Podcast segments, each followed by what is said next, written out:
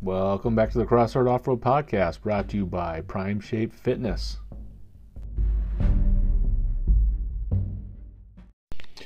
Welcome back to the Crossroad Offroad Podcast.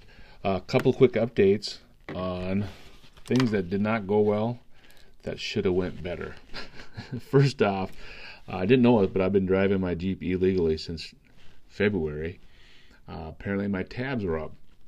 That's a long story, and here it goes. So we moved a couple years ago and have since bought tabs for all three of my vehicles, and now four vehicles since I moved here, and got tabs no problem. But this year, for some reason, 2021, I never got a notice. Usually I get the notice. First thing I do is I go and get on the computer, order my tabs up.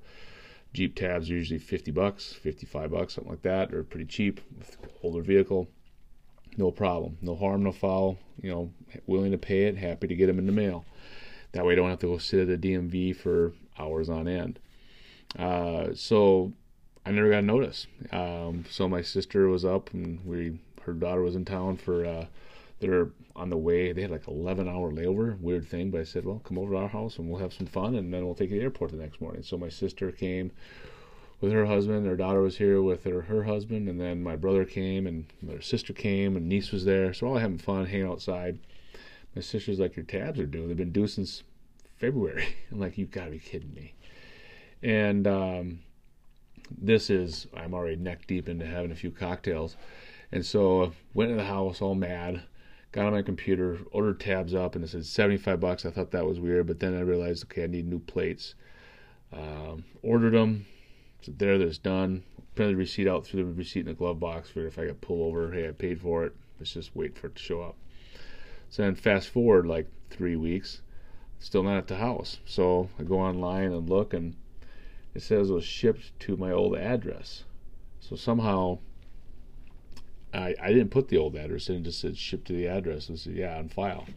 I said, yeah, let's go ahead and do that, because I've ordered tabs here before, no problem, for that very vehicle, for my other vehicles.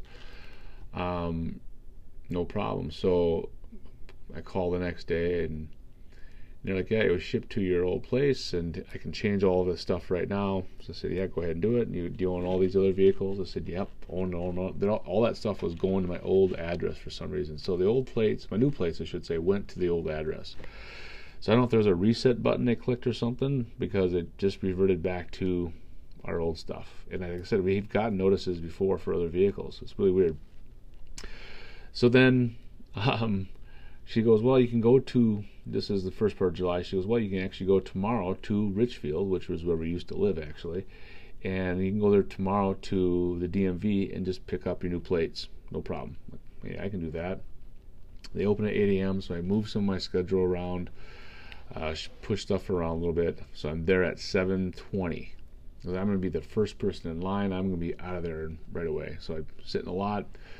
I sit in the truck for 10 minutes just hanging out, and, you know, and then I'm like, well, I'm going to go sit by the front door. That way I know I'm the first person in. I walk to the front door, and there's a sign, closed until July 6th, where we're going to reopen for everybody. I'm like, what do you need to do to reopen for everybody? All you do is open the door and get going. I don't understand their process. They have closed down all the DMVs for a week and a half to get ready to open the doors for everybody. So, blew my mind. As I'm there, some guy pulls up. He goes, is that 6 closed? And he was obviously there for some new plates himself. I said, yep, it does. So then I drive all the way back home. And I drive all the way back home, get on the phone right away at 8 a.m. when they open up. Somehow I'm the third person in line on the phone even. And I'll get a person on the phone. I said, here's the deal. Here's what I got. It's okay, we'll ship it out to you. And now it's going to take 3 weeks to get there. I'm like, 3 weeks? There goes half the summer, basically, waiting for, you know, your tabs and plates and all that jazz. But anyhow, they did get here in just over 2 weeks. I think right before the 2 week mark it actually got here. So happy I got it. But eureka, I got my new plates on there, moved my Minnesota off-road tab over also from the other plate. Got them on there, so I have a nice new, brand new, shiny, straight plates. Until I take it off road and I bend up that front one again that I always do. But that was my long story on my tabs and tags and stuff. But then in the meantime, my truck was due, so I got online, ordered those up. So I got those a month early. They came the same day as my plates and tabs for the Jeep. So now I am all up to date. So what I've done in the meantime is I'm not going to rely on what comes in the mail. I put a note in my phone or my calendar for each one of my four vehicles, because now I got the kids' car. Each one of the four vehicles that when a month before they're actually due, that I get a notice on my phone that get tabs. So I just go there, sit down at my computer, pay the money, and go. That way I'm never just waiting for the tabs. I never want to have that cross-thread moment again where you're sitting there without tabs. And I have been pulled over before for not having tabs. Well, I was driving my wife's vehicle. I told her for a month, you need tabs. And she put it off. And then I'm driving her vehicle, and I get pulled over and get a ticket. So I looked right at her when I got pulled over and said, I know what I'm getting pulled over for. So I don't think police are pulling people over right now because of the whole situation, and things are just behind anyhow. But that one just took it off my mind. I didn't want to have to get in trouble for that. So that was a less than happy moment that I had. But victory now. I got my, through all the runaround, got my new plates on. Happy. I have no clue what my plates are right now. I used to know it by heart. Now I have no clue. So I got to look at that again. But at the end of the day, though, I got my new tip plates on. Yay.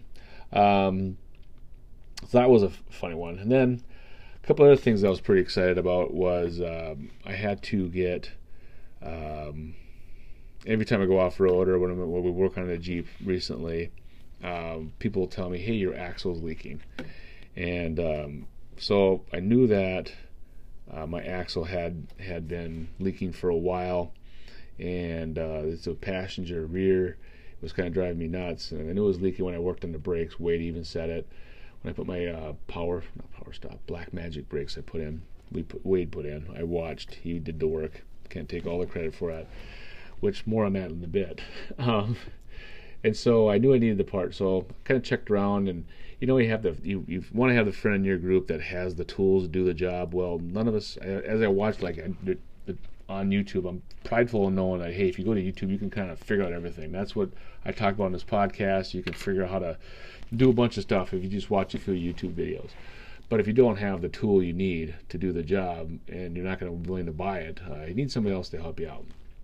So this was the bearing had to be replaced that goes along with the seal and a couple other pieces. The parts were like $30 maybe, $25. Wasn't too bad. So I got the parts, and but in the meantime I contacted everybody's best friend on the Twin Cities Jeep Club. I contacted Dustin, and I said, Dustin, what do you got for this? Is this something you're willing to do? Do you have a press? He says, yep, I can do it.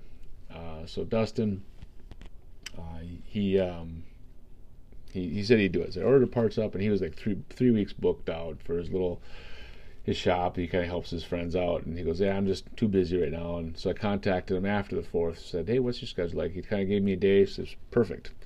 So I said on the phone to him too, I'm like, or texting, I go, well, we installed these brakes, my parking brake still is at work.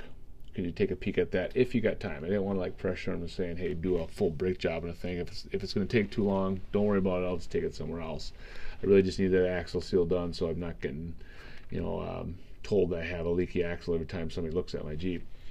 So this is actually funny because I dropped it off. My wife, Mrs. Crossthread, she followed me down there. I told her not to leave for 15 minutes after I left, but she left right after I did because I knew I was gonna have a conversation with Dustin and just talking to him. And she pulled up right after I pulled in. I'm like, oh, I wanted to have that conversation that guys have together about their Jeeps. So I was like, all right, she pulled in, so then we had a quick conversation and told him about the brakes thing, and then texted him the next morning. He goes, yeah, it's done. Come pick it up. And the following your brake issue was you had them adjusted to the loosest setting instead of the tightest setting. So we had it set as loose as you could make it. So I probably wasn't even using the brakes the whole time I had them in there.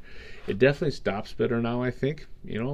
From my, just foot feel, it stops tighter. It is the rear brakes, not the front brakes. I know that, but it does feel like it stops, and that parking brake works as it's supposed to. You one or two clicks, it's on. So I'm very happy about that. I thought we had it worked out before. Apparently we didn't. So it did have a little bit of noise as I was driving, a little bit, but I figured that was just the brake just barely touching like it does, and it would wore itself in. And now I drive it now, I don't hear anything. So it's up and running. So thanks again, Dustin, for getting that done. It was awesome. That kind of comes to my next point when I'm going to talk to a bit later, but if you something's on your mind, buy the parts. That kind of fast forwards the process of you getting something done. You just buy the parts and have them available to use.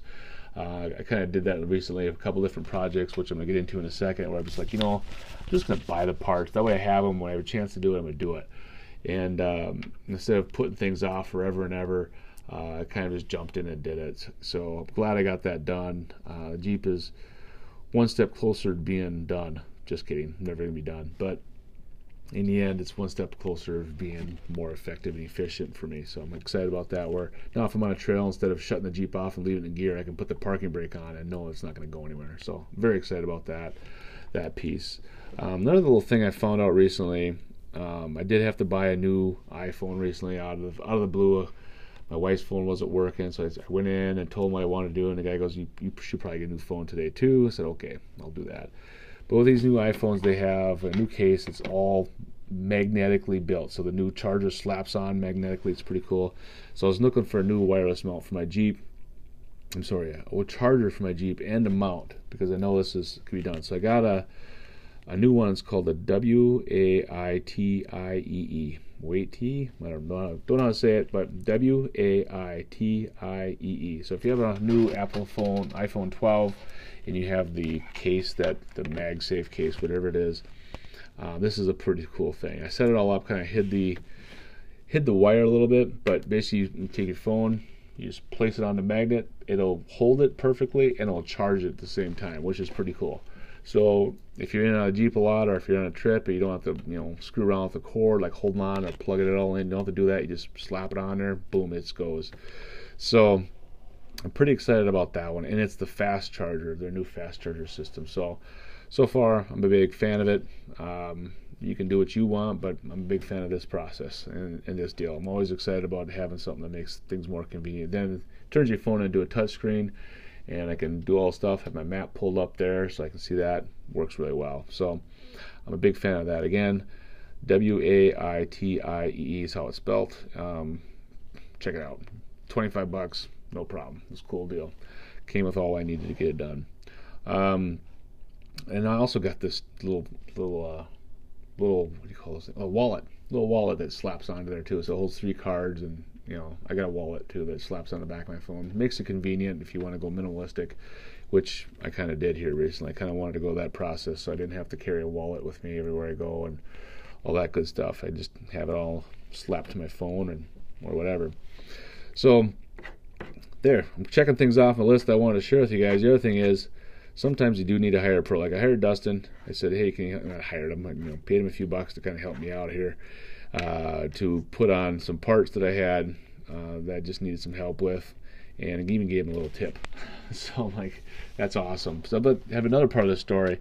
So in my house, I got this house. I have 4 bathrooms, and I have one bathroom is one of the faucets would leak. If you just used the hot water, it would leak out of the cold and the hot.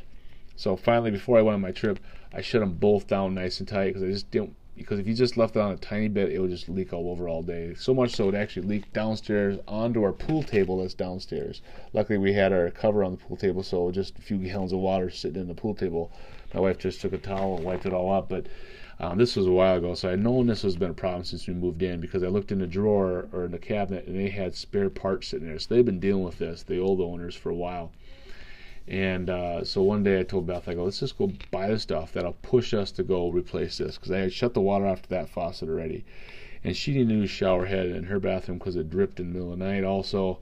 And then we just needed to update one in the little bathroom downstairs. It was just old, old looking deal and stuff too. So went and paid, faucets aren't cheap, in case you're wondering. It's almost like Jeep parts. $500 I think it was for all the 4 faucets all together that we got. And then had a friend of a friend come over here and on his Saturday, and he came over and we talked a little bit why he did it. Charged me $500 to slap these in. He was here for like 5 hours, but in the end of the day, I got all the new faucets all in the bathrooms. I'm excited about that. It's oddly enough, like you get excited about something like that. But I got those faucets in. I'm very excited about that. I know it's not going to leak. So that's my other tip is if something's on your mind, it just weighs you down. just go ahead and do it. Jump in and do it. Buy the stuff. Hire the people. I'm always like, hey, you can watch a YouTube video and do it yourself. But even the guy who came out here, he's just like, man, this is a weird setup in here. He was like, I've never seen anything like this. And a couple of things he had to do, he's just like, this is weird. But the other day, got it all done. So I'm pretty excited about that. But that's kind of the Mitch Fix It segment, which is Mitch didn't fix a few things. Other people did, to be honest with you. And then the old cross-thread action, kind of when things go wrong, stupid tags.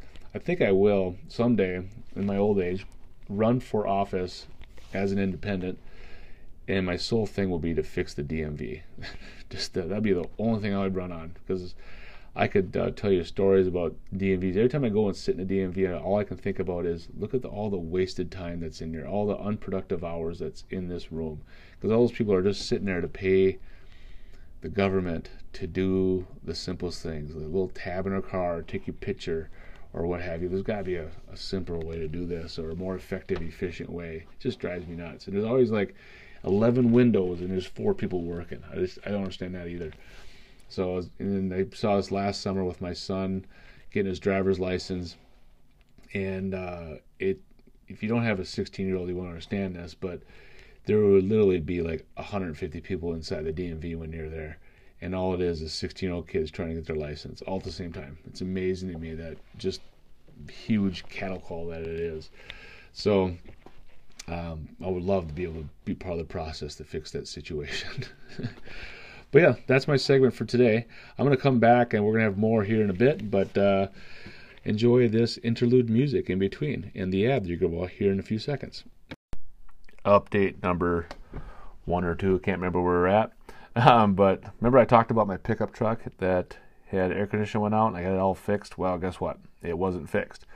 A couple days, a week later or so, it starts blowing out hotter air, not as cold air.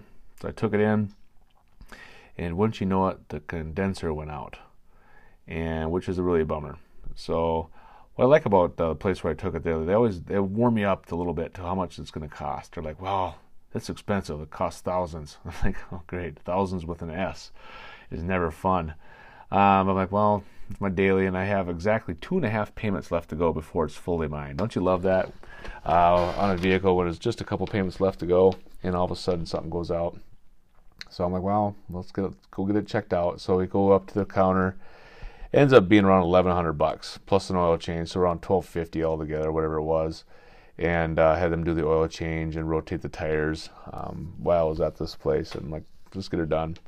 But they got it done in a little over a day and got my truck back. So there's the Ken Mitch Fix It segment, kind of addendum to what's going on. But next up, have more fun conversation, not about spending stuff that on your daily driver, which is never fun. I'd rather spend stuff on my wheeler, spend money on the wheeler.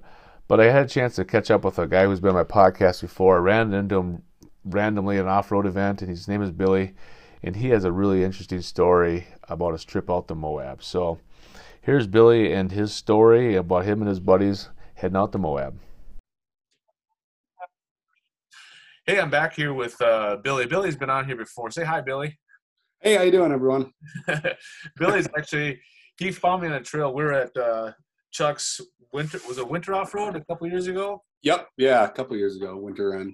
Yeah, winter run, and now Chuck's is no longer a thing anymore, apparently. But so Chuck's went off road. Billy came running up. He says, "Hey, Mitch," and I said, "Yeah, we got him on, recorded him real quick. Got to meet somebody who listens to the podcast as he listens at work, and which is cool. And I got to know Billy, and through Facebook, he did a big trip, and I want to talk to him about his trip. We're gonna live vicariously through Billy a little bit because he did a big trip, and we're gonna talk about his trip. His trip was out to Moab, Utah, and but first, Billy.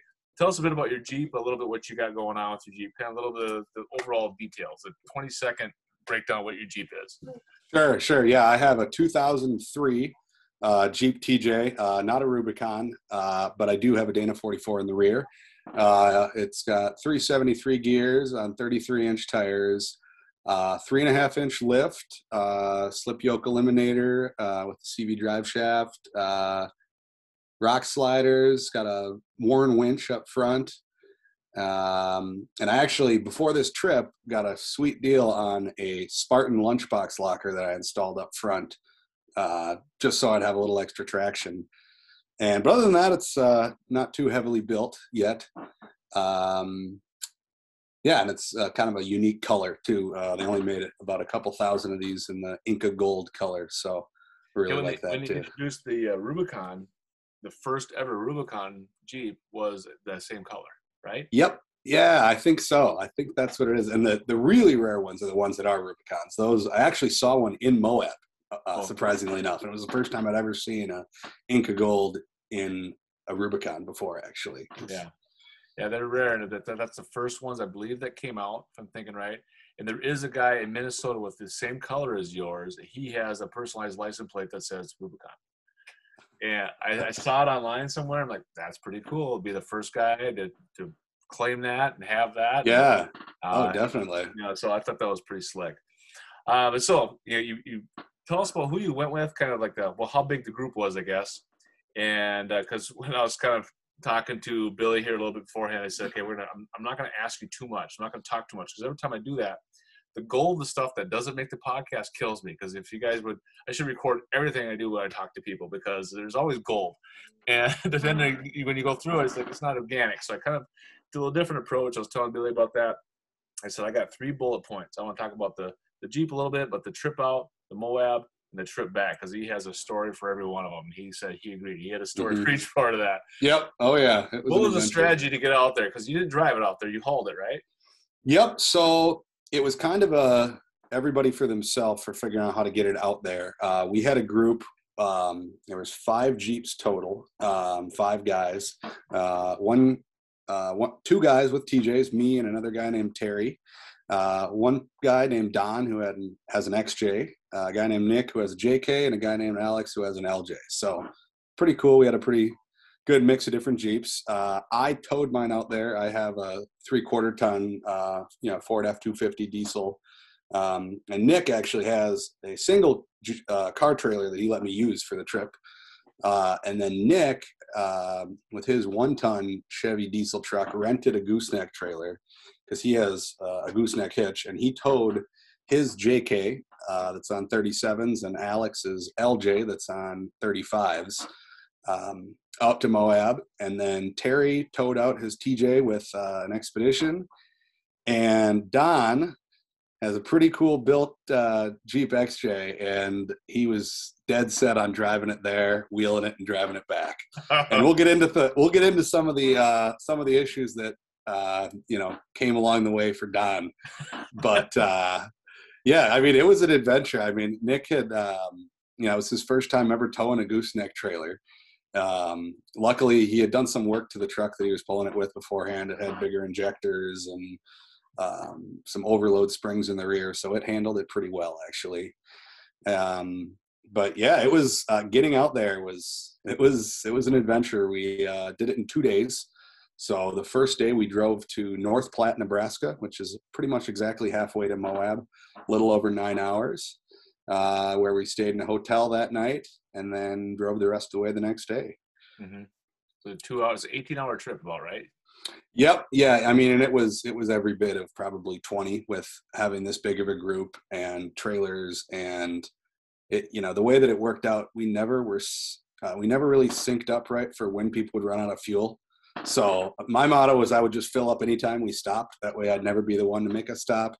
But, we were on all ends of the spectrum. And actually Alex and his girlfriend, now fiance, drove out to Moab in her diesel Volkswagen Jetta, which got 50 miles to the gallon. And so they were never running out. But then Nick with his Silverado or 2500, was just, I think he was getting about 6 or 7 with towing the gooseneck. Mm-hmm. And then I was kind of in between there. I probably got around 14 towing, I think. And then Don, with the XJ on 35s and 456 gears, not great mileage there. So, but no, the trip out actually was the least eventful leg. The more eventful was our trip back with having some issues. But the only real issue we had on the way out was my brakes overheated driving through the mountains, because we came to learn that the car trailer that I was using, the trailer brakes were not working properly. They were They were working, but they weren't doing much to slow down the truck. And I had never really towed a trailer through the mountains before, so I was definitely using my brakes too much. So I learned kind of the hard way that you got to do more downshifting. And luckily my F-250 is a manual. So once I learned that, I just put it in third gear and just coast down these hills. So what year is this thing, your F-250? It's a 2001 Ford F-250. It's got the kind of legendary Ford 7.3 diesel engine. And in that time when they were making that, you know, era of Ford truck, all the automatics seem to have problems. Like if you talk to guys, they'll be, you know, they'll say, oh, my 7.3, it's got 500,000 miles and I'm on transmission number 3 or 4. So when I was looking for trucks, I wanted something diesel. I wanted something that, you know, didn't have the more modern emission stuff on it that's hard to work on. I wanted something I could work on more easily myself. And I found this truck and I wanted a manual, and I had to look pretty hard, far and wide, but I found this one last summer down in Iowa.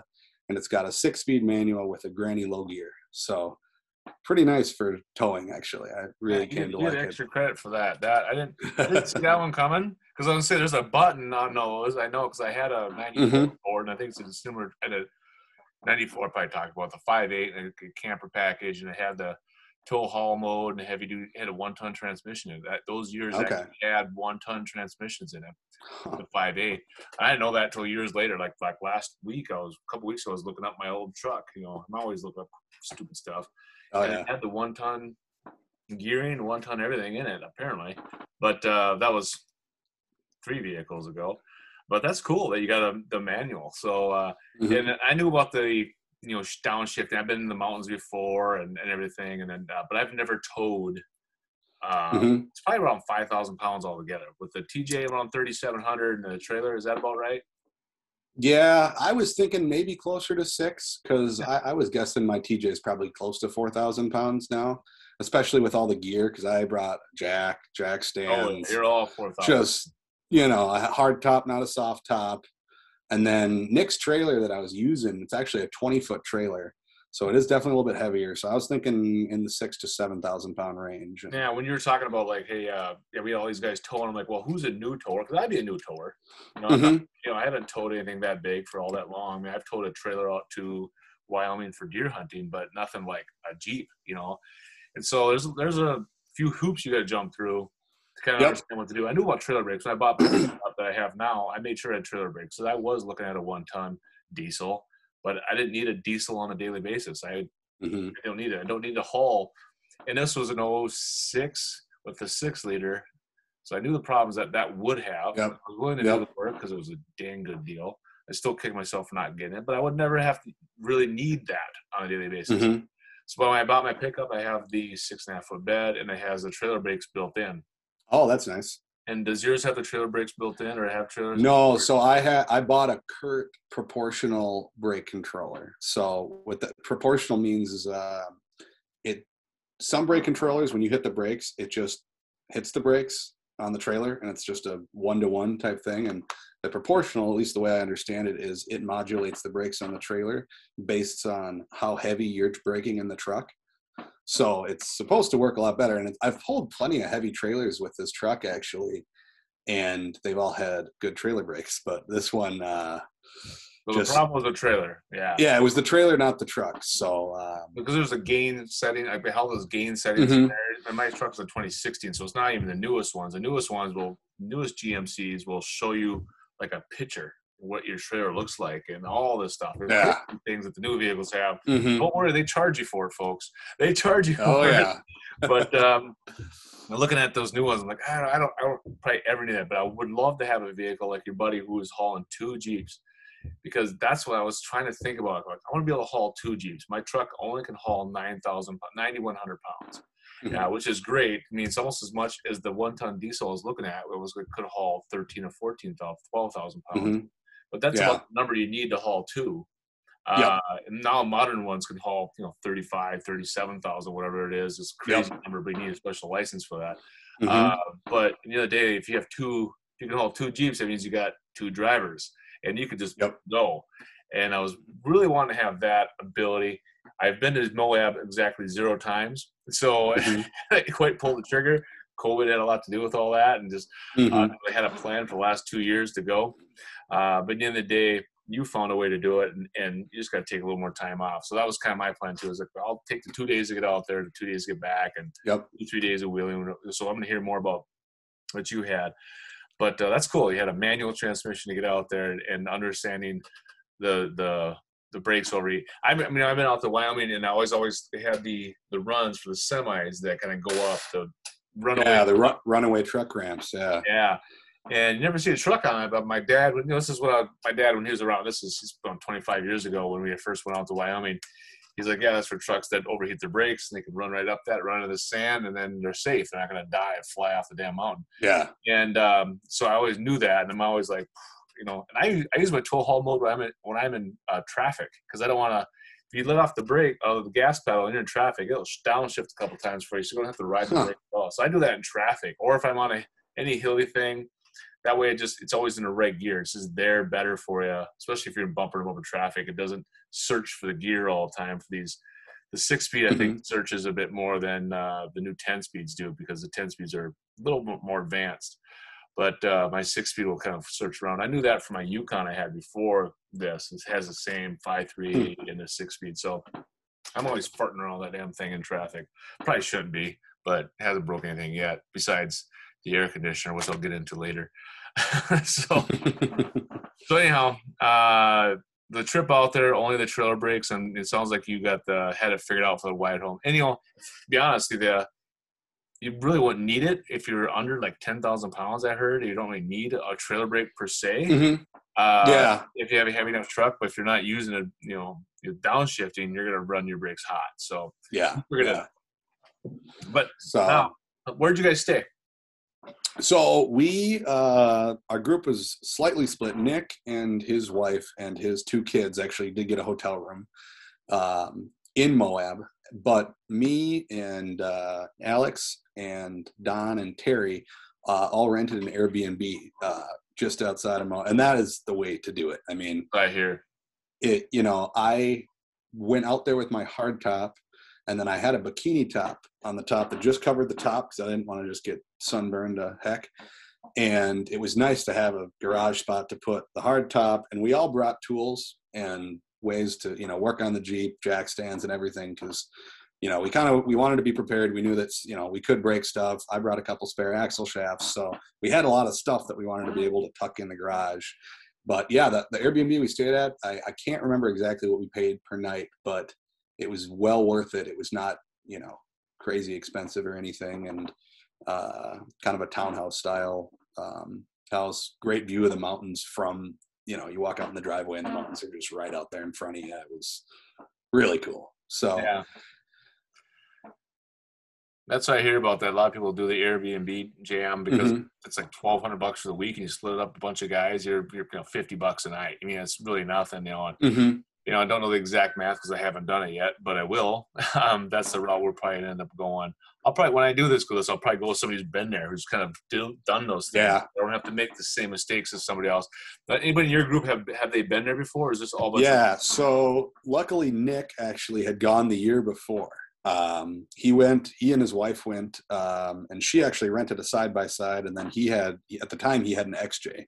And so he had done the trip out there, so that was nice. He kind of had some idea of where things were, some good easy trails to start out on, and he had towed through the mountains before, so he was a little bit more familiar with that drive out there, because the drive basically from Denver until the Utah border is Interstate 70, and you're just going up and over these mountain passes, and it's, you'll be at, a pretty steep grade, and it'll, it'll tell you, 7% grade next 10 miles. It's like, all right. So it's no joke. I mean, luckily we had pretty good weather. It was probably 60 or 70 degrees driving through the mountain, but I couldn't imagine, snow or rain, or if it was, 80 or 90 degrees, like I think it would have given several of our trucks a run for their money on either overheating or,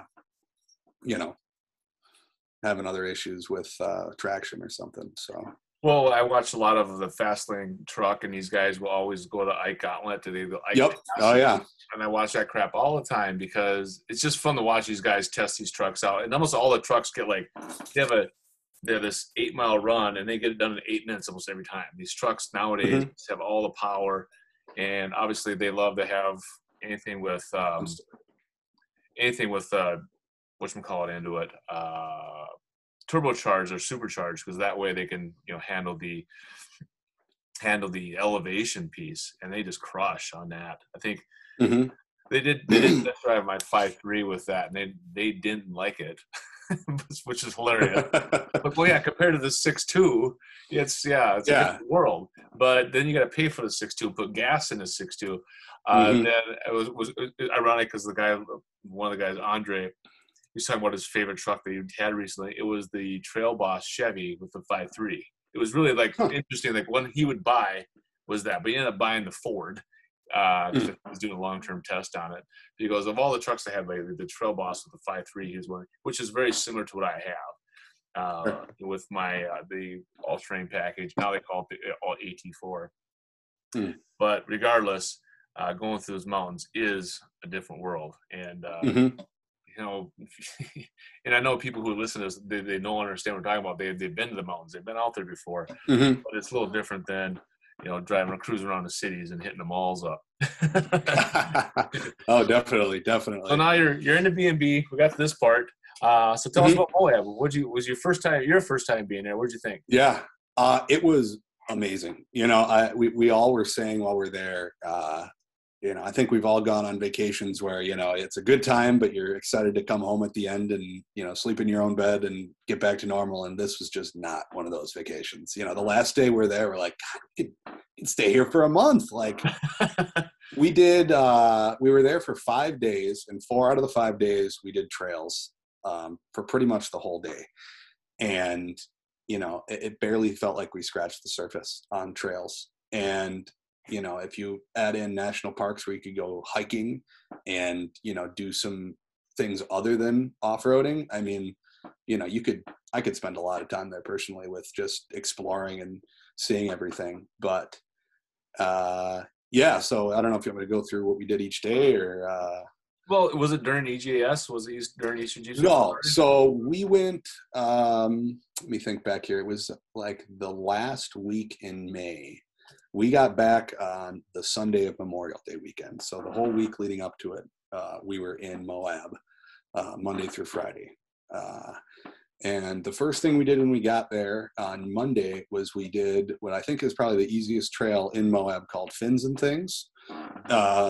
Pretty moderate trail. You know, you could have done it in a stock Wrangler, probably even some less, you know, off-road capable vehicles. But with that, it was a fun trail nonetheless, and also it gave you an idea of how much traction you get there. I mean, it's not like when you're up in Gilbert and, you know, you're spinning your tires a little bit, and, you know, sometimes you have to get on the skinny pedal. I mean, you just had traction on these rocks. I mean, especially they're down to, I think I was there down to around 10 to 12. I can't remember, somewhere around there. And so that trail the first day gave us a great idea of how things worked, and we had a great time. And it took us, I think the trail was around 9 miles, and we didn't get started early on that Monday because, you know, people were still to take hard tops off and disconnect sway bars and air down and everything. So I think we probably got on the trail around 11 o'clock and we were probably off around 4 o'clock maybe. And so that was all we did the first day, and it was a good time, and we were pretty ready to get after it the next day. And so Tuesday, we did Hell's Revenge, which is a really cool trail. And anybody who's familiar with Moab or seen videos has definitely seen the V-notch on Hell's Revenge. That's really popular. I didn't attempt it myself personally, but Nick did and Alex did. And Alex had to be winched, but Nick was able to get up it with his big JK on 37s. Definitely he had some advantage with the longer wheelbase over the rest of us, who had with shorter wheelbase Jeeps, but it was a really fun trail and had a really cool overlook of the Colorado River, which was really cool. So the V-notch, is it just like a little loop? Like it's just a little section you can take, and it's part of a longer trail. Is that right? Yeah, so it's part of the trail, Hell's Revenge, but it's not even it's not even something that you have to bypass. It's something that you have to go off and do. Mm-hmm. So if you don't want to do it, you don't have to do it. And it's fun to camp out there and watch other people do it because it's pretty crazy. But with the way my TJ is built, and one other factor, which I'll get to, I did not attempt it because while we were up on the overlook of Hell's Revenge, as we are descending, Don, who has the XJ, went to hit his brakes and his brake pedal went to the floor. And we were up on a pretty high ledge, and luckily he kind of hit a spot where it leveled out. And so he was able to get to a stop and put it in park. But that was our first mechanical issue that we faced. And so I actually got to test out my winch a bit more in a way I hadn't. And I hooked up my winch to his XJ and lowered him down this really steep hill. So your brakes were hot then, huh? Well, so I actually parked with my wheels ledged up into a rock. So I was pretty anchored on this rock. And then he just kind of slowly, click, click, click with the winch, let him down. Oh, man. And luckily there was kind of a larger open area on this trail where he parked. And then we had to start thinking about what on earth are we going to do? Because we came to learn that his brake line was contacting his tire when he was at full lock. So he had plenty of clearance, he had plenty of length on the brake line. So when he articulated, and that's what he had tested for, when he articulated, he had plenty of brake line, both hose and hard line. But over time, the tire had rubbed on the brake line, and then it finally gave out. So how did this go here? So we had to get a new flex hose, and we had to get a new hard line from the proportioning valve at the master cylinder all the way to the wheel. And so the other guys all stayed there, and it was a good time for lunch. And I actually volunteered to run into town to the O'Reilly's, and I had to find brake lines and things. Fluid, yeah, and everything else. Yeah, everything. So I leave Hell's Revenge, and I run the trail backwards, which you're allowed to do. It's kind of a two-way trail, but it is a loop. And it was pretty fun because you never try and go fast on these trails and not hit obstacles, but I was just doing the complete opposite of avoiding every obstacle and trying to go as fast as possible. So I'm driving out in my little TJ, and I'm bumping around and, turning and going around obstacles. And it was pretty funny trying to get to this parts store, as soon as possible, because we knew we had a little bit of time ahead of us in trying to get this fixed. Now, is O'Reilly's is the parts stores open 24/7 out there? Because that's a good question. Luckily, it was midday, so we weren't in too much trouble. But I think it was. I was we were out at Troll Hog one time, mm-hmm. and my buddy Wade, he grenaded his Pittman arm thing, I think. Somebody's steering, and we limped it to this store, and the guy goes, yeah, this weekend, we're open 24 hours a day, basically. We have so much business. We just stay open as long as we can. I forget how he said it. Don't know exact hours, but it was funny. I think I told the story, but by the time I aired up all 8 of our tires, Wade already had the thing fixed, and we're ready to drive home. I'm like, I aired up tires. He slapped this new piece on. I'm like, well, sweet, let's go. And, yeah. He just – I didn't think to bring, the tools even to do that. Like, well, glad you brought enough tools. I would be buying tools. Mm-hmm. Yeah, really. But I've been into, that same weekend, I think I lost the group, and I did what you did. I had to, repeat part of the trail, and I skipped all the obstacles. I didn't have to wait for anybody. I just flew through the trail. I caught up in 5 minutes. I'm like, well, it's only 2 miles. I can fuck five guys in 2 miles. And caught up to the guy. Hey, how you guys doing? But I kind of took a wrong turn. All of a sudden, I was digging in the trail. I'm like, what happened? Yeah, that's funny. So you've been out there enough to know. So you got to the O'Reilly's. Tell us, then you had all the parts you need and everything? Well, sort of. So they didn't. Don wanted me to get a big kind of spool of brake line, so hard line, so that he'd be able to bend, and in case you kink a line trying to bend it out there. But unfortunately, didn't have that. So I bought a section of hard brake line that was long enough. We had measured for how much room was between. It was the passenger side driver tire. Passenger side front tire. Sorry, passenger side front tire. And so I figured out how long it would need to be, and they had one good brake line, and then they had one that was slightly kinked, and they gave me both of them for the price of one. So that was nice. And then there's a trick with XJs. I didn't know this, but if you buy the flex hose that goes between the hard line and the caliper, if you buy a flex hose for a K1500 Chevy, it's the same fittings, but it's longer. So you get more, if you have more droop on the axle. Yeah. So I tried to get one of those, but they didn't have those. But they did have an XJ brake line that was longer because he needed to have plenty of room for the big 35s. So, yeah, I picked those up and I throw them in my Jeep. And then I head back up Hell's Revenge to where these guys are. And we're getting these things done. And, of course, it's, just hot as can be, nowhere to find shade.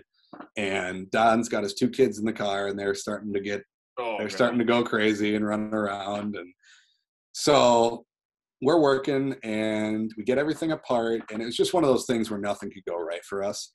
Mm-hmm. And as he's unscrewing the hard line from the proportioning valve, he strips the inlet on the proportioning valve. And so now we think we're really screwed. And I'm calling every auto parts store in the area while he's trying to. Question: Do you have cell service? Yep. Yeah, we had cell service luckily on this trail. Other trails we'd come. So Hell's Revenge and Fins and Things are in this kind of almost off-road park area. You have to buy. It's the only one you have to pay for to enter the area. And those were pretty close to the city of Moab. Like. Not far. Like my trip to the parts store only took probably 25 minutes to get there, and that was going through quite a bit of trail. But later on, the other trails we did absolutely no cell service. Mm. So yeah, so that strips out, and I'm calling parts stores. They said the soonest would be 2 days, and we'd have to pay a ton to get it here from. I think it was Grand Junction, Colorado, was the closest one. So we're thinking this is bad, and we're still up in this trail, pretty high up in elevation, thinking, what are we going to do? And luckily Don had a couple plugs for the proportioning valve that he just had as spares, like in case of emergency. And I think he kind of created his own threads with one of those plugs and just cranked it in there just enough to get brake pressure to 3 of the 4 tires. And this was, I'm compressing this, but this was several hours of work trying to get all this stuff to go together and bending this steel brake line out, on the trail. Luckily we had some tools, but flaring, and the flaring tool wasn't working properly. Tons of issues. Well, it's something until moral of the story is that you're always one broken bolt away from, or one stripped out nut away from a 20-minute job taking 4 hours. Exactly. That's kind of the mantra of the Crossroad Offroad Podcast. It didn't need to happen, but it did, and now we're all in this together. Exactly. One of those deals. Like this is part of the adventure. And what I secretly like it. I like the idea of having some fun, putting stuff back together, fixing it. And I think I talked about when we went out to Troll Hogan last time, and my buddies they don't have the right size spare tire. One of them blew a tire, and I had to use my spare tire, which still had a little white strip on it. I was proud. I was like, this thing has never been used. And he had to use my spare tire to get home. I'm like, that happens. But it was a fun time, and I've never seen a rock go through the inside of a rim like that. It was hilarious. But we had a good time fixing the problem. We fixed the problem. Mm-hmm. That day, which is simple as throwing another tire on her, but your problem's a couple steps deeper. Yeah, but you got out of it. Yeah, we got out of it. Don said it was the scariest, driving he's ever had, because he has 3 of 4 brakes, so it's causing your vehicle to pull one way. Especially a front too. Yet, especially a front. You could lose both rears, and if you had both fronts, you wouldn't be in too much trouble. That's like 70% of your stopping power is in the front. Yeah. Well, that's the whole idea of that proportioning valve, is it's proportioning fluid to go more to the front than the rear.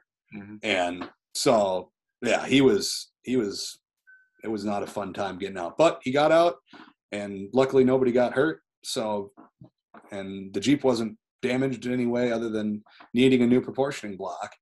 And luckily, this is a testament to the Jeep community and everything, but Don had joined, before we went out there, a Facebook page dedicated to wheeling in Moab, because he was just looking to learn more about the area and stuff. And he posts in it, hey, anybody have a proportioning block for a, 2001 XJ? And a guy who owns a off-road recovery service in Moab named Rory Irish, he's kind of famous in the off-road world, has this really cool off-road record thing that he goes out and rescues vehicles with. But he comments back to Don and says, yeah, I've got one in a parts XJ in my back in the yard. I'll pull it for you, $20. So yeah. So unfortunately Don wasn't able to wheel with us the third day, but it was all good. He borrowed one of the tow vehicles, drove into town, picked up the proportioning block, got everything installed back together, easy as that. And so luckily that one, because remember, Don still has to drive this XJ home. He's one of the guys who did not tow his Jeep to Moab. So that's a first rule of thumb.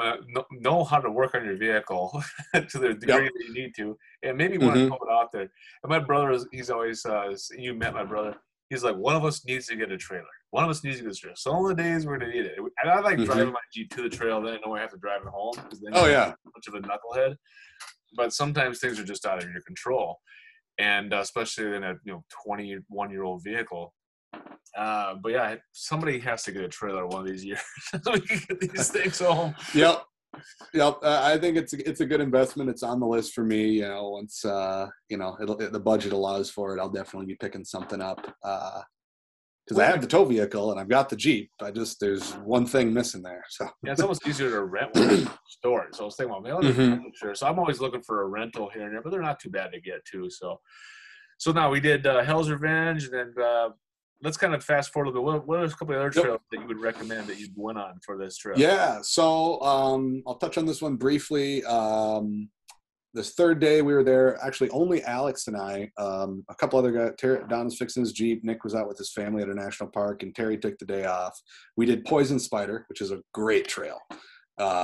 Very doable, I think, for what my Jeep's built for. I think I took the bypass one time on the whole trail.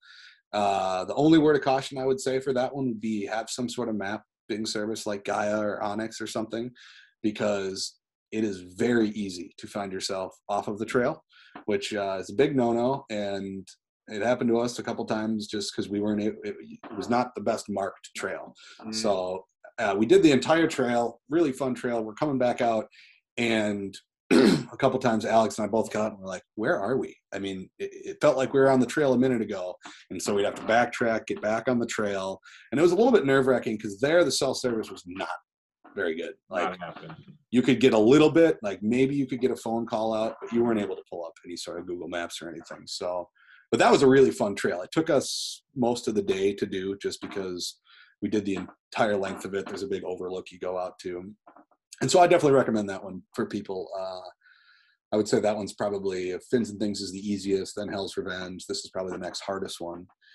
And then the last trail we did on Thursday, because we took Friday off of wheeling to just kind of explore the town of Moab, there's not much to it, but wanted to have kind of a day off from being in the vehicles before we hopped back in our vehicles and drove, 19 hours back. So, but the last trail we did, and it's the coolest trail in Moab, or at least from what I saw, is Top of the World, which, there's you'll see the famous pictures. I took one of my Jeep out on that ledge.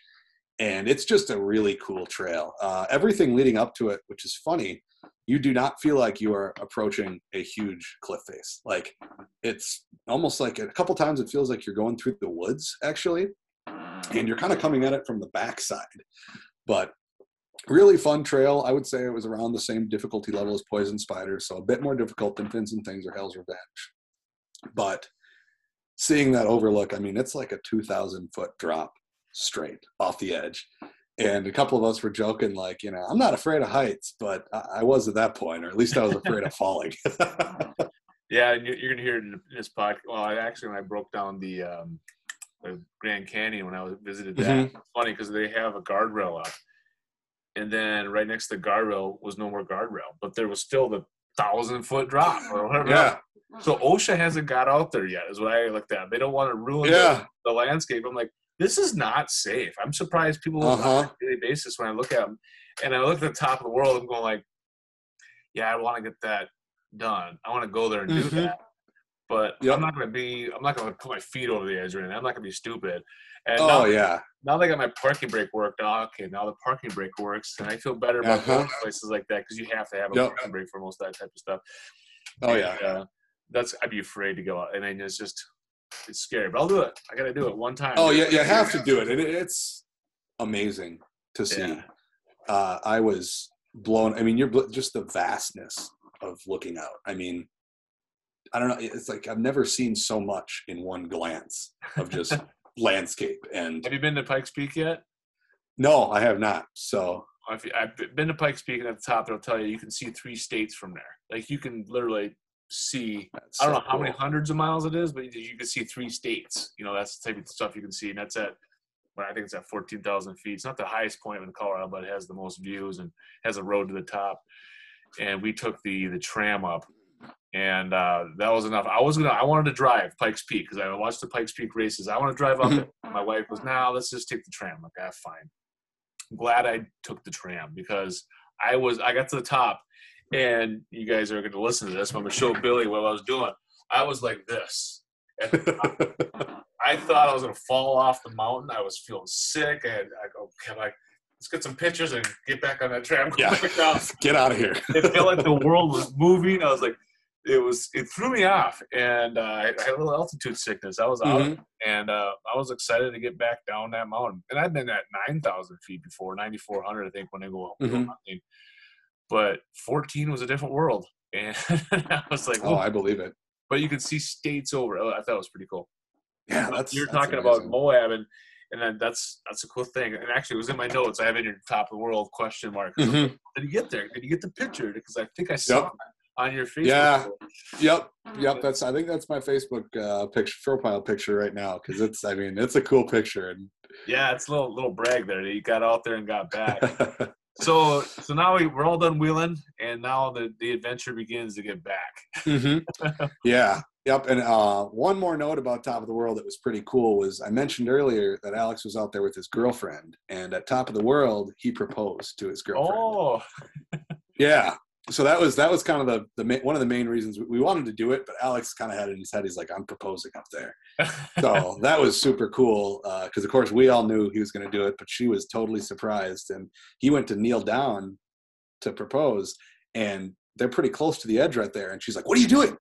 And he's like, oh, I'm asking you to marry me. Come on.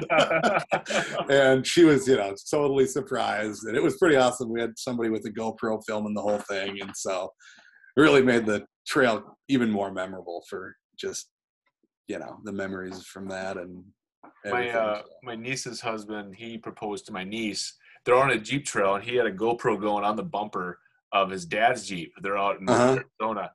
And these people kept on stopping and talking to him. He's like, get out of here, guys. I only got so much time on this GoPro. I'm going to fill it up. Really? These people, because he's just standing there, and these people side by side, you can see these people side by sides coming talking to him. Yeah. Because his dad has this really built up Jeep.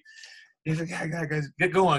Finally, I'm going to marry. He's like, he spins around and gets on one knee. My niece just loses it. You can see it with a little thing. She's like, I don't know, that's what we were doing today. So kind of a fun thing, because they're just going out for a picnic out in the middle of nowhere. It's not a cool deal. But when you have that on film, it's a neat deal. Yeah. I've never really told this, but I took my wife back to my girlfriend then. Took back where we met, and it was the middle of February, and it was a warm day in February. And I met her after class, and then met her after class. She's, what are you doing here? I thought we'd go for a walk. It's like 8 p.m. She had a night class in college, and then we start walking. She goes, so I need my jacket. I'm like, we're not going far. We're just going to the CA, and she got quiet. She knew then I was going to propose. And we got awesome. I did the whole thing, and she's like, she goes, I knew something was up when you met me after class. Because you never meet me after class. I'm like, I'm just sitting in the library. But yeah, it's always fun having a fun story like that. So yeah, got the couple engaged. Now we're on a trip back, And you guys leave in the morning right away? What time of the day did you leave? Yeah, so after we did Top of the World, that was on Thursday. Friday, we kind of you know, hung out in town, went out to eat, picked up some souvenirs, and then next morning we hit the road. And luckily, things were, you know, seemed to be going better. We were, you know, I know what to do with the brakes, and nobody's having any vehicle issues yet. And first day driving goes pretty well. We planned, instead of North Platte, we ended up staying in Julesburg, Colorado, which is right near the border of Nebraska. And we probably, I mean, we were not 20 miles from our hotel when Don, we had just regular walkie-talkies, and he comes on the walkie-talkies like, hey, I'm getting really bad driveline vibrations. I'm going to pull over quick. And so I pull over, and Alex and Mariah and her diesel Jetta pull over, and Terry missed that, and he just kept going. And so we pull over, and, you know, it's just kind of the stars aligned for it not being the best time. I mean, it's probably sunset is 15 minutes away, so we barely have any daylight left. And so we're looking, trying to figure out what's going on. And Don's like, all right, I'm going to and Alex could see that Don's rear passenger tire was wobbling. So he pulls off the wheel, get it jacked up, and he has wheel spacers. And all but one of his wheel studs had sheared off. Ooh. So this his wheel, again? This is the XJ. Yep. So he's driving his Jeep. The one guy who drove his Jeep, he pulls his wheel off and he sees his wheel spacer, and there is one lug nut in the wheel spacer that is holding that wheel on. And yeah. And we're like, oh my gosh. And, you know, this is a testament to hub-centric wheel spacers, because if that was not a hub-centric wheel spacer, there's no way that one stud was going to be holding on that wheel to the vehicle. So he had the proper hub-centric wheel spacers, so they ride on the hub, not just held on by the lug nuts. Mm-hmm. But, yeah, so we're looking at it, and for a second we kind of all just stared at it like, oh my gosh, like this could have been so much worse. But then we're like, okay, it's the sun is about to set. We only have 20 miles to go. Like, let's figure something out. So luckily my TJ, I didn't break anything on it while we were in Moab. So we pulled my TJ off the trailer, threw Don's XJ on the trailer. And then Don had not driven in manual in a while. And I was thinking, you know what? Alex's LJ is the manual. Alex, why don't you hop into my TJ, and his girlfriend can drive their Jetta. And we drove it the rest of the way to our hotel that night with his XJ on the trailer. And, yeah, we stayed the night in Julesburg, Colorado, and then had to wake up the next day. And it was a Sunday. And in the small towns of Colorado and Nebraska, nobody's auto parts stores are open. I mean, yeah. So we had to drive another 40 minutes before we could find one that was open. And then for the next couple hours, we were in the Walmart parking lot replacing wheel studs, because of course, when we buy wheel studs, the first ones are the wrong size. So put in one of them. Of course, you can't return it because it's been put in, but we go back, return the rest of them, and then get the proper size ones. And then we rented a ball joint press, because using a ball joint press to press in the wheel studs makes it super easy for them to go in. So rented the ball joint press at an O'Reilly's, got these put in, and then got the Jeep put back together. But at this point, it was probably, you know, 12 or 1 o'clock, and we still had about 9 hours to do, probably 8 hours. So it was a pretty late night getting home that Sunday night. I mean, I think I pulled into my driveway at around 2 in the morning after all was said and done with stopping for food and fuel. And, you know, we checked Don's lug nuts after the first 100 miles, and then we checked them again after another 200 miles just to make sure that everything was good. And can't really figure out why they broke. We think maybe, if anything, they could have been over-torqued, because he had used red Loctite, and Don's very mechanically inclined. I mean, this XJ he bought not running and put a new engine into, so he probably is one of the more knowledgeable guys in the group about doing stuff, so it wasn't. Yeah, I don't think it was. They have those torque specs for a reason. That bolt only stretched so much, and if it was put in by somebody else and over-torqued, that bolt is just trash. And that's one of the reasons I bought a torque wrench. I'm like, I might as well buy a torque wrench and use it. And I didn't know this. My buddy Wade told me this. He goes, yeah, when I got your torque wrench, you borrowed it from me one time. He goes, it was set at like, you know, 100 pounds. He goes, you got to dial those things back down when you're not using them. I'm like, I didn't know that. So dialed it back down. I don't think I knew that either. So I don't know why you need to dial it back down. I'm guessing to save and keep the accuracy or whatever. So it doesn't take more than 5 seconds to dial it back down. Yeah, sure. Zero, whatever, from whatever we used it on. We worked on his van this week, and that was a wrestling match trying to get those off. We were changing those brakes, and he had to go buy a breaker bar. He broke the little one. He had to buy a bigger one and get those things off, those bolts out. Oh my God, that was a wrestling match, but wouldn't help him out with that. And, you know, that's a story for another time. So, did you have any other problems? You know, other than that, Don had the unlucky bug on this trip because he had a problem with his Jeep overheating, which we never entirely figured out why it was doing that. We think it might have had to do with it being just so hot, and he had his AC blasting in the Jeep. Well, and we were moving very slow or not moving at all when he was. Yep. Mm-hmm. Yeah. So you just need a little bit of air through there, but if you're just sitting one spot, my Jeep overheated one time too, and I was talking to somebody about something. And all of a sudden, it's just bubbling. Just sitting in one spot. It's going to do that. Yeah. Yep. Yeah, no, that's happened to me too. So that one wasn't too bad. But the other issue he had was his accelerator stuck open at one point, which is a very scary problem to have. Kind of the opposite of losing your brakes, but similar problem with going when you don't want to be going. And we figured that was because he has a cowl induction intake on his XJ. And the way it was plumbed, there was a little gap where air was getting in after the filter. So unfiltered air was getting in. And so what we ended up doing was just pulled his throttle body off, and he sprayed the kind of butterfly valve in the throttle body, and it cleaned everything out. And then the pedal spring back was back in place, and that was fine. So that happened. And then other than that, you know, no major vehicle issues. Luckily, nobody had issues with their tow vehicles, you know, towing through the mountains and all that. I would say probably the lightest vehicle towing was Terry towing with his Expedition. But that thing, you know, pretty similar setup to probably what's in your pickup. It says it's the 5.4-liter Ford motor. But he didn't have really any problems towing his TJ with that.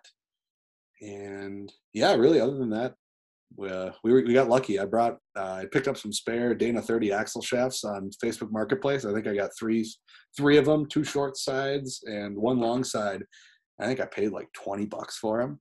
So I had brought those. They were old, and I'm sure the U joints were starting to go on them, but they still solid. So I brought those in case we snapped an axle shaft, because I've heard that was a common issue with how much traction you get. Yeah, axle shaft or U joint. If you don't want to sit around and screw on the U joint, you just slide it off, slap a new one in, and you're good to go. Yep. And I brought some U joints too. So. And I was always thinking I would get an RCV or a heavy duty axle shaft. Sure. And they said, do that. They're gonna break something inside the axle. You'd rather break it at the end point. I'm like, that's a good idea. If you break a U joint. Versus breaking something inside the pumpkin, you know, I'd rather get on the outside. That's an easy fix. So I was like, that kind of changes my mindset real fast on what I want to do. Yeah, I'd rather have a spare axle or two sitting around. So I think that's the road I might go down. Especially like you, how did your front locker work for you?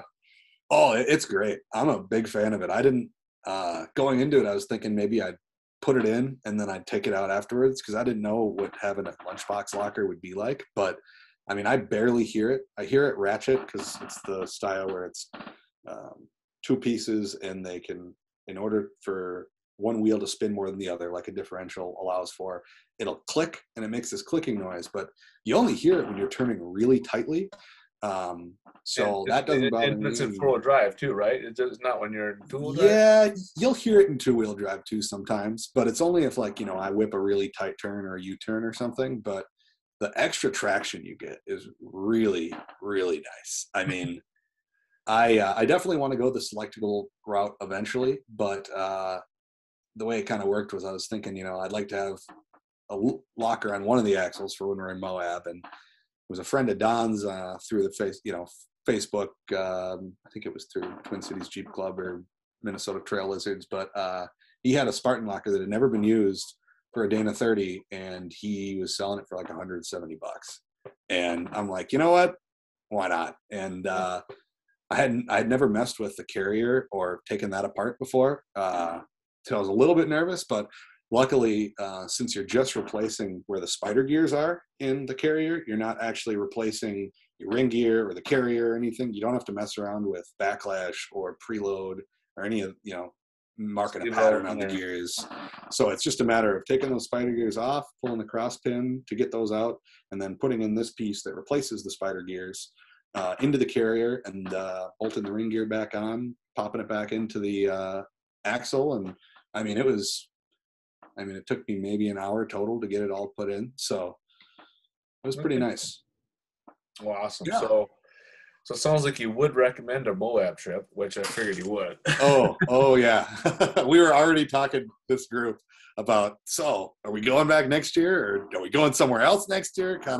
We definitely got the bug for, you know, hauling the Jeep somewhere and, you know, seeing some different stuff. So yeah, I mean, after going out and, you know, the stuff that we do in Minnesota, I love doing it, and but I want to do some bigger trips. And so this next couple of years, when things are back to normal, it would seem definitely want to do more things. Well, you've inspired me on a couple different fronts, and you kind of answered a lot of my questions, like what trails to hit and where to go and how to do it. And I've had other people on. I've been to Moab. I just wanted to hear from somebody who had a TJ like mine. I know, very similar. You got 33s, and that's what I'm rocking. Yeah. That's our little guy Jeep club that we have, our 4 or 5 guys, 6 guys, whatever we have. We're like, okay, we want TJs, 33s, and a lot of people want it, you know. So it's kind of like, that's the kind of thing. We kind of said that's the limit, because if you go bigger than that, you got to change a lot of stuff. And so it's kind of what we kind of stick with, but you can get a lot of stuff done with that type of build. So. Oh, yeah. Well, Billy, that's awesome. It's fun hearing the stories about the different issues you've had and the overcome that you did, and kind of answers a lot of questions. Having a spare axle or two would be helpful too, and checking those brakes. Oh yeah, do and the trailer you did exactly what I thought you would do. Some guy has trouble with his, well, swap off the vehicles, like whatever off the trailer. That's what you got to do. Get her done, and having a group to go with it. Well, that's awesome, Billy. Well, thanks for being on. And kind of sharing your story. It's fun to hear kind of that other people have problems too. Oh yeah. I mean, as long as you have a couple of MacGyvers with you, you get a lot of stuff done. Yeah, when everybody's got a Jeep that's, you know, at least 10 years old, if not older, there's going to be, you know, there's going to be little issues. And they're built to do this stuff, but they're not built to come back every time. Exactly. They're going to have problems. I think a brand new Jeep out there would still have a problem every now and again. So they just call it new car blues when it breaks down when it's new, but when it's old, it's old. It's supposed to happen. So, all right, Billy. Well, thanks for being on, and we'll talk to you soon. Yeah. Talk to you later.